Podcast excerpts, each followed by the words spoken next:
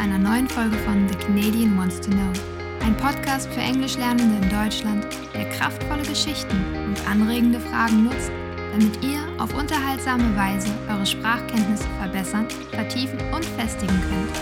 Hier ist euer Host, The Canadian George Robleto. Hello, Lawin, and welcome to my podcast. Thank you so much for agreeing to sit down with me and talk about your country. Hey, George. Thanks for inviting me. Yeah, no, perfect. It's going to be my pleasure. Yeah. Can you tell us a little bit about yourself? You know how these intros go. Oh, yeah, sure. So my name's Lawin, and I'm Filipino, born and raised, moved to Europe around 4 years ago, first in the Netherlands where I did my master's. Tried to look for work there, ended up across the border here in Aachen in Germany. And yeah, 2.5 years later, I'm here. I'm working for a German company, trying my best to learn German and, you know, trying to take in as much of the culture. Not easy. Yeah, I know that. But what level do you currently have in German? So technically, I've done the classes until B2. Perfect. But I'm planning to do the exam to like really be certified B2 around next year. Good luck. Good luck with that. Thank you. Awesome. No, well, welcome to Germany. It's a great place to be. I'm happy to be here as well. And I hope that Germany has treated you well. But that's actually not what our conversation is about. It's not about being Filipino in Germany. No, today we actually want to learn about your country specifically. So can you tell us at least some basic things? Because historically, there's something that all I know is the Spaniards were there, the Japanese were there, the Americans were there. Can you expand on that? So tell me a little bit about your country, maybe the short version. Okay, let me try to fit that into a short version. So the Philippines is an island of 7,107 islands. So I memorized that number. A lot of Filipino people also do because there was a big music festival with that name. So we were kind of like a bit similar history to Indonesia and Malaysia prior to Western like empires kind of colonizing us. Islam was kind of starting to grow in the Philippines when the Spanish came. And then the Spanish took over for 300 plus years, kind of taught the elite people Spanish. The Spanish language influenced our local languages a lot. They taught us also how to read, how to write. So everything at the time was Spanish until we were kind of sold off to the United States around 1898. I like history, so I know the numbers. Perfect. Part of this called Treaty of Paris, which was basically for a couple $1,000,000, the U.S. bought Puerto Rico, Guam, I think Cuba, and the Philippines from Spain.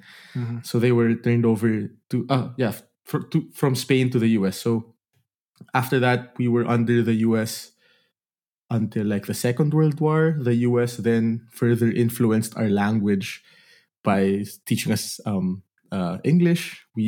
They set up public schools because prior to that, it was mostly elite people only kind of reading and writing. So the illiteracy rate was very high. And then after that, like English became, besides our local language, which is like Filipino or Tagalog, English kind of became one of our official languages. So the Philippines actually has two official languages, which is English and our local language, Filipino, which... Do you know how many languages there are inside of the Philippines? Right. There are, if I'm not mistaken, around 60 to 80, and that's because we're islands. So I wouldn't even consider others dialects. So there are even more dialects, but for me, it's like, I'd rather speak English with some people because our dialects or our like local languages don't match. Yeah, no, that's what I remember in Canada, because I grew up around a lot of Filipinos. They are not able to speak to each other in their own languages, so they have to use English. Right. Although if you watch news or if you go to school to a certain level, like they really push you to learn the local language, which is Filipino. Would you say that most people can speak Tagalog? Yeah, if they're educated, but there's some people in rural areas that never step foot in a school. Therefore, they wouldn't speak it. And also here in Germany, I met some Filipinos who moved to Germany when they were young, so they can speak like another language, but not Filipino. Okay. Mm-hmm. Yeah. Awesome. Can you tell me about what it was like growing up in the Philippines? So for you specifically, your own experiences. Right. Yeah, so I think growing up in the Philippines, you're faced with a lot of these harsh realities that you wouldn't actually see in a lot of the developed world. So you're faced every day with poverty. You're also shown that in the world there are classes. There's like an elite class. Mm-hmm. There's like a middle class. There's like poor people, and this is kind of a concept that you learn to grasp at a very young age. Where I think for a lot of the people probably listen to this podcast, you might have seen it only when you travel, but in the Philippines, you see that gap. You understand how these dynamics works. But yeah, so that's one aspect. I'd say there's a big push also for like religious teachings. So we are in fact the only Catholic country, I think, in one of the only Catholic countries in Asia. So we are, because of the Spanish, we are pretty much 90% Roman Catholic.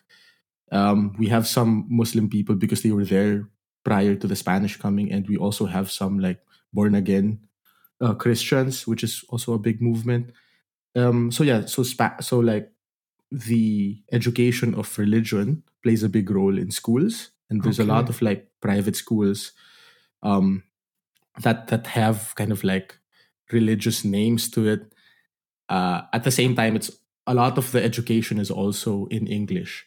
So you speak Filipino outside the classroom, but once you step in the classroom, everything is in English. Literally everything. So that's kind of like how the curriculum is based on. So it's a lot of like borrowed curriculum from the US, but also with that mix of like religious teaching. So just a fun fact for you. The Philippines is one of the only countries left besides the Vatican where divorce is not legal. So we don't have divorce, and a lot of the push against it is from very kind of hardcore Catholic people, so we have a really, really big kind of community that supports really like traditional Catholic more values. Conservative values. Very conservative values, yeah. So these kind of topics are kind of taboo, like abortion, like divorce. These are kind of like nobody really wants to talk about. How about gay marriage? People, is that a thing in the Philippines? Or? It's although recently there's been a lot of like people coming out, which I really like, but still they're not given like the proper rights by the government. Okay. But I think the how it works is the society accepts them. Mm-hmm. So like it's pretty normal now to have gay friends. Exactly. So it wouldn't be like maybe somewhere in the Middle East where you can be persecuted, put in prison. You're not persecuted, but you also won't get rights to like get married or I don't know. I don't know if you're allowed to adopt a child. Okay. Mm-hmm. Something like this. And so it's kind of like in that middle ground between. It's in that middle ground, but I'd say pretty much. There's a lot of like, gay, bisexual people in pop culture. So yeah, people like the kids, like they're pretty cool with it. You won't hear people like discriminating against them. What do you think are kind of your fondest childhood memories growing up in the Philippines? Ooh, that's a good question. So I think a lot of my fondest memories revolve around probably my friends and family. That's simply because family is really a big thing in the Philippines. And when I say family, it's not just your brothers, your sisters, your mother, but it's your extended family. Yeah, it's your extended family. It's until your second cousins. I know all my second cousins, and I treat them as if they were like almost my brother or my sisters. And it all stems to... the normal person does not get as much support from the government, but rather like families kind of really help each other and support each other. So my friends my family, I consider them my friends, and to some extent, like my extended family, also my brothers, my sisters. So we have that very strong family culture, and a lot of my fondest memories are me just hanging out during Christmas, during New Year's, and you'd normally spend New Year's and Christmas with family. It's kind of reserved already. Sorry, not just family, but extended family. Exactly. So it's everyone really like, comes together. You know how it is. Like it's everybody. It's, no, I know exactly what you mean. It's one of those things that does make me sad about being in Germany and so far away from my family. Right. Especially Christmas and New Year's. I'm like, man, what am I doing here? Why am I so far away from family? Because I miss it. I miss the food. I miss the music. I miss the jokes. Just like everyone coming together and having a good time. I just miss that feeling of being with 100, like not 100, but maybe 50 people, and know everybody. People, yeah, mm-hmm. You've gone through so much with everybody, like lots of experiences. Mm-hmm. So I'd say those, and obviously, well, we are 7,107 islands, and a lot of my my fondest memories of the Philippines are in the beach with friends, going like on a weekend trip or a summer trip to some island, and I tried my best to explore like different islands. So I can't say I've been to all, but I've been to at least the major ones, a lot of the major islands, and there's a lot to see actually. Do you come from Manila or from which part of the Philippines do you come from? I come from Metro Manila, so it's like a metro region. Mm-hmm, but I live in, I'd say I live 5 kilometers away from the main city center, like the downtown. So I'm pretty much a city boy. Mm-hmm. Yeah, pretty much a city boy. Nah, that's fascinating. So can you tell me a little bit more about Manila and what it's like to grow up in, close to this big city? Yeah, so I think a lot of people underestimate like the Philippines because it is on the other side of the world. And maybe a lot of people from this part of the world haven't really visited it, but we have around 100 million inhabitants in the whole Philippines. And in Manila, we have more or less 10% of our population. So it's a city of 10 million people. Yeah, that's crazy.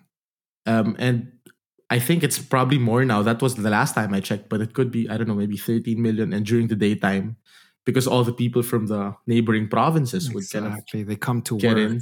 Exactly. Mm-hmm. It's like could be easily be 20 million. So it's Crazy. It has one of the it is one of the most densely populated cities in the world, and it also has one of the worst traffic congestion issues. No way. Because our public, although we have a metro line, it isn't that as efficient, and also like the streets can't anymore get wider, I think, because it's just so congested, the city. So that's it's lovely because you have everything there. Literally all the jobs in the Philippines are there, all your friends are there. So when you finish high school, you finish uni or whatever, everyone's gonna work in Manila. Mm-hmm. So you always know some people around. And I know the nightlife is pretty amazing. Mm-hmm. But it's just that going to work and going back, the traffic. If you're not walking distance from where you work, it's really quite difficult. Did you work in Manila as well when you were there? So I actually worked in the main business district, which is called like Makati, which is like the downtown area. And how long did it take you to get to work in the morning? I lived 5 kilometers from my office, but you know, because it's very humid, you wouldn't want to walk 5 kilometers because you'd be all sweaty when you get to work. I tried commuting before. You have these things called jeepneys, which are just like small buses that take you. They go one direction and you take them and you can get off anywhere you want, pretty much, and they're very very cheap. But that took me like probably an hour to work. 1 hour to do 5 kilometers. Yeah, and it's the same if I took a car because the parking situation was also pretty bad. So what I did when I was crazy. It is, right? So we have we are notorious for having this issue with our traffic congestion. So what I did actually after, you know, it was unbearable for me to come via jeepney or via car because like finding a parking was a nightmare. So what I did was I started cycling to work, and I found out we had a shower in our basement. Uh-huh. So So I had a foldable bike. So I'd cycle to work. If I'd go out with my friends, I'd like ask them, hey, can I put my folding bicycle in the trunk of your car so we can like go out? Mm-hmm. So this is how I managed my life. Find a solution there, because 1 hour to do 5 kilometers. I live 5 kilometers from the train station. With the bus, that's 6 minutes. Right. So that's a big difference. Like the streets are just packed. So funny thing is, when I would cycle to work, the cars wouldn't be moving at all, and I'd be on a bicycle just swishing through all these cars. And sometimes I think some of my office mates saw me like cycling past them, and they're like, how do you do that? And I'm like, of course, I'm on a bicycle, man. Yeah, man, ride a bike. Be eco-friendly, save time. I was doing it before all of these, eco-friendly, whatever. Oh, that's awesome. Right? Sometimes we complain about traffic here in Germany, but I don't think it compares to anything that you might see in Manila. No. I think I've only been to one place that's probably comparable, which is I visited New Delhi before, and I think that places could be comparable or maybe worse. But you have to find a solution, because you're just going to suffer in the end. And I think it was fun because I got to exercise a bit. Mm-hmm. I could shower in the office. I could pretty much do anything because it was a foldable bike. There was a lot of flexibility there. Yeah. No, that's awesome that you found a solution for that. Can we talk about one of my heroes, Manny Pacquiao? Yeah. I'm a huge boxing fan, and especially I've been a fan of Manny Pacquiao for many, many years. And I know he's Filipino, and I know he means a lot to that country. So for some of my listeners who don't know who he is, can you tell us, who is Manny Pacquiao and why is he important to the Filipino people? Right. So I think he's the poster child of the Philippines. So outside the Philippines, if you say Philippines, we don't have like world-class football players or world-class. Well, we're starting to have world-class basketball players, but we're not in the level of, a Dirk Nowitzki yet. There's two Filipino basketball players. I think Jordan Clarkson. Yeah, Jordan Clarkson. And a young guy. Exactly. Mm-hmm. Jalen Green or something. Yeah, I think so. Jalen Green as well. Yeah. So it's starting. And we're starting to send more players abroad to play in Australia, in Japan or whatever. But for the longest time, we've had one athlete who's really represented the Philippines very well, and that's your idol, Manny Pacquiao. Mm-hmm. He's the people's champion of the Philippines. Mm-hmm. He really literally came from nothing, but I guess it's because of his grit and his hard work, and he showed like other people that actually you can come from nothing but be really successful. And now he's one of the most decorated boxers in history. And at least for his weight class, like I think he's been a champion in 7 or 8 divisions. So. Yeah, that's crazy. You keep jumping weight divisions, beating other people. And, he has a lot of classic matches that will, go on in history as some of the best fights. And he just has this mentality of not giving up, giving 100% in training. And that's because to some extent, like he came really from nothing and really had to work his way to his superstardom. And for a lot of people, of course, they see that like as motivation, as a role model that they can be, because a lot of people in the Philippines are, in the poverty level. So I think personally, I love the fact that he made it, because that gives other people that extra drive that it's actually possible to achieve something, to be a billionaire if you just really work hard and give it everything you've got, all that every day when you're in training, whenever you're out there on the fight or whatever, when you have to prove yourself, then you give everything and you can actually succeed. I read something, and I don't know if this is true, but what I read is that when Pacquiao fights, the entire country shuts down because everyone watches the fight, and then there's no crime at all in the entire country. Yeah, that's true. That is true. So that I've heard that 100 million people stop their lives to watch this man fight, and nobody, and there's no crime. That's so crazy to me. That's true. Another thing you might have heard about him is that he's running for president now. What are his chances? Currently a senator. I'm not really sure. The thing about Pacquiao, although I love his story, I love him as a boxer, as a senator, like, yeah, I actually don't know what he's done because I've been here, but what I heard is that he's not able to attend a lot of the Senate hearings and stuff, obviously, because he's also still fighting. Well, at least was until recently still fighting. So he's kind of has a lot of things going on his plate.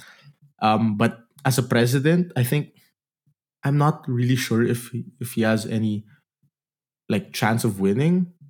Simply because there are other politicians who kind of have stronger following than him. But without that would be a doubt, fascinating, huh? If we see the headlines next year, Manny Pacquiao, world famous boxer, becomes president of the Philippines. Yeah. I mean, why not? Possible, sure. I mean, he's pulled off a lot of upsets in the past. So exactly. Right. Do you think he represents like the Filipino spirit of never giving up, of continuing to fight? Do you think that is something that you see already within Filipino culture and Filipino people, or do you think that's just unique to him? I think he just takes it to an extremely another level. In the Philippines, because a lot of things are not handed to you by the government or by the whatever, by your family, especially if you come from like a poorer family, then I think yes, because like people really need to hustle their lives to get higher. And I think to some extent, yeah, he represents these kind of people. And I think it's wonderful that he's there and he's able to do what he's done. Yeah, no. Like I think so. I think like the story of Manny Pacquiao coming from nothing and becoming a world famous boxer, one of the greatest boxers of all time. It just shows, right, what is possible if you work hard, if you give it your all, if you never give up. And I think that also represents your people quite well. It's hardworking people. And the reason I say is because I grew up around a lot of Filipinos in Canada, and these are the hardest working people I've ever met in my life.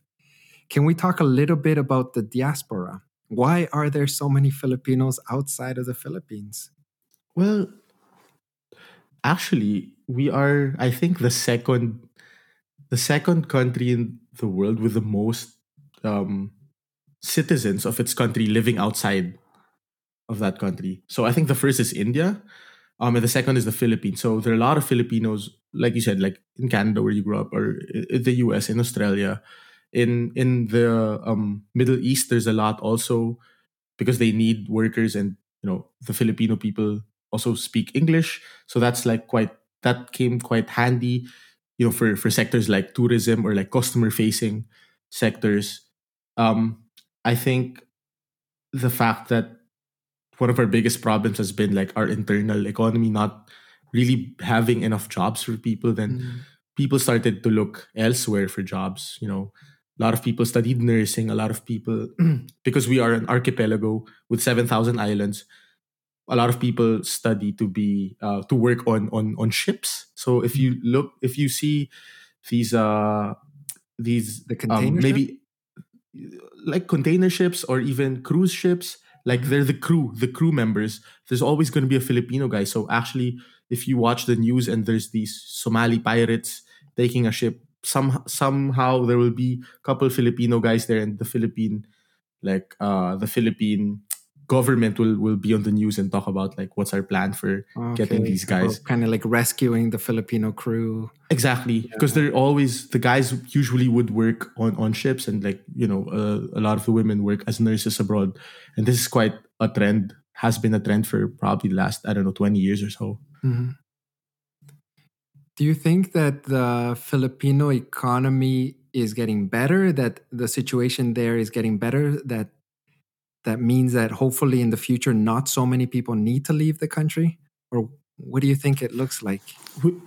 With COVID, it kind of probably skewed the numbers. Pre-COVID, I mean, if I look at my circle, I still think a lot of people want to leave, a lot just for experience. But if you talk to people, a lot of people say, right now I want to leave, but in the future I want to go back. This is quite kind of the mentality for the people from my generation, I think.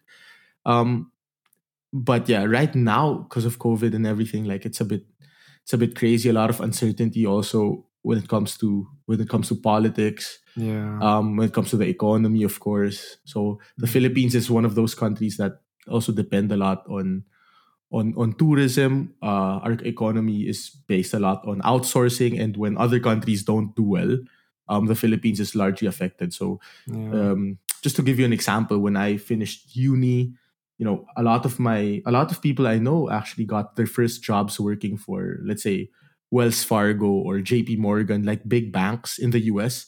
But they'd work in the Philippines, and they would be like outsourced to work for, you know, JP Morgan in the US. You know, they analyze data, they do financial stuff. But their work would depend a lot on the US. So this is how the economy of the Philippines is set up, and it has a lot to do with our ability to speak English.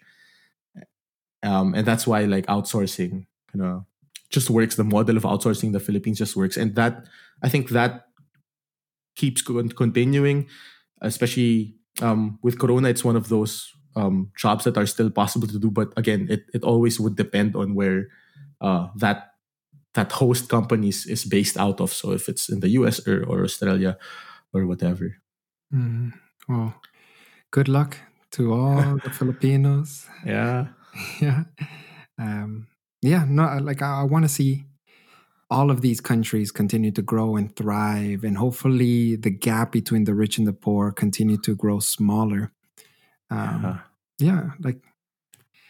It's sad, right, that we live in such a divided world between those who have, and oftentimes in excess, we have an excess amount of things, and those who have nothing.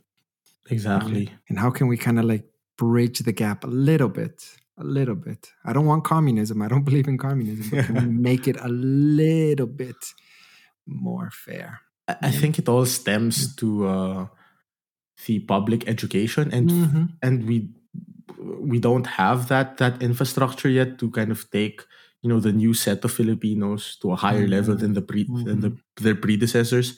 So I think, you know, if something would happen, it would start in investing a lot in public education and you know, all of these like startups and absolutely. You know, this is where it is now. Absolutely. And I think the internet can help, right? Because there's a lot of online courses, a lot of online universities. So I'm a big believer in education as a way to improve your economic situation. Definitely. What is one thing that you want Germans to understand about your country, right? Because this podcast is primarily for German people. What do you want Germans to understand about the Philippines? I think, you know, this is my perception of the average German person. It's whenever it comes to like traveling or something, for some reason, you know, you have like these list of countries that most Germans would visit, which is what, Mallorca, like maybe some islands in Greece or something. But, you know, if you can speak English, you can easily just travel to the Philippines, where costs are much lower. Your flight might be more expensive, but I'd say like the water is warmer. You'd have a lot more of the beach to yourself. You know, it's just an adventure. So I really want to invite, you know, the people who listen to your podcast, German guys listening to your podcast, to if they have the time, to try visit the Philippines when it opens up again. And I think they'll have a wonderful time. Oh, I believe it. It's on my bucket list. It's one of those places that I really, really want to visit. I love the food. I love the people. And I hope I can join you one day. Hey, that would be cool. That would be awesome. Cool. And, you know, it's... A lot of people have this idea of Southeast Asia. You know, you have Thailand, you have Vietnam, and these places, they attract a lot of tourism, like Bali or whatever. But the Philippines doesn't. So, you know, like you want to go, and I really think you should go, because it's a lot different from its neighbors. So this is something I want. Yeah. Awesome. So guys, visit the Philippines. Yeah. Thank you so much, Lawin, for joining me for this episode. Can you quickly tell us about your own podcast and give us maybe some information about where we can find you? Right. So I also run a podcast called Pop Your Cultural Cherry. And my podcast is basically about people trying to step out of their comfort zone when it comes to things that are cultural. And I try to connect more of Europe and Asia, although it's a podcast. Although I'm based in Germany and a lot of my experiences are based on my experiences in Germany, I interview a lot of mostly Asian people living in Europe, or maybe European people who've lived in Asia or live in Asia and want to just kind of bridge the gap between these two parts of the world. And yeah. Perfect. So I will leave all the links in the show notes for you guys. Check out his podcast, support him. Thank you so much for taking the time to speak with me, sharing about your culture and a little bit about the history and the people. And I hope that we can do this again. Hey, George, thanks so much for inviting me. It's been a pleasure. So that was my conversation with Lawin. I hope you guys learned something new. I'm interested to get your answers to the following question. What do you know about the Philippines and would you like to visit it one day? If you enjoyed this episode, please leave a review and share it with your friends. If you're interested in improving your business English, you can check out and subscribe to my YouTube channel, The Canadian Wants to Know. That's it for this episode. Also, bis nächstes Mal.